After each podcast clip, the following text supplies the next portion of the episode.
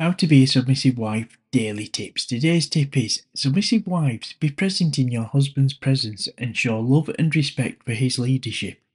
Being fully engaged and attentive when your husband is around speaks volumes.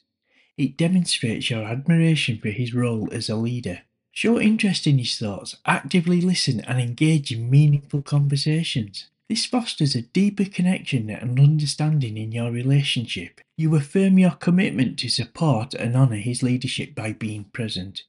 Embrace the beauty of being in the moment and let love and respect shine through. Celebrate the power of presence in nurturing a strong, loving bond in your marriage. You can create an environment filled with love, trust, and mutual respect.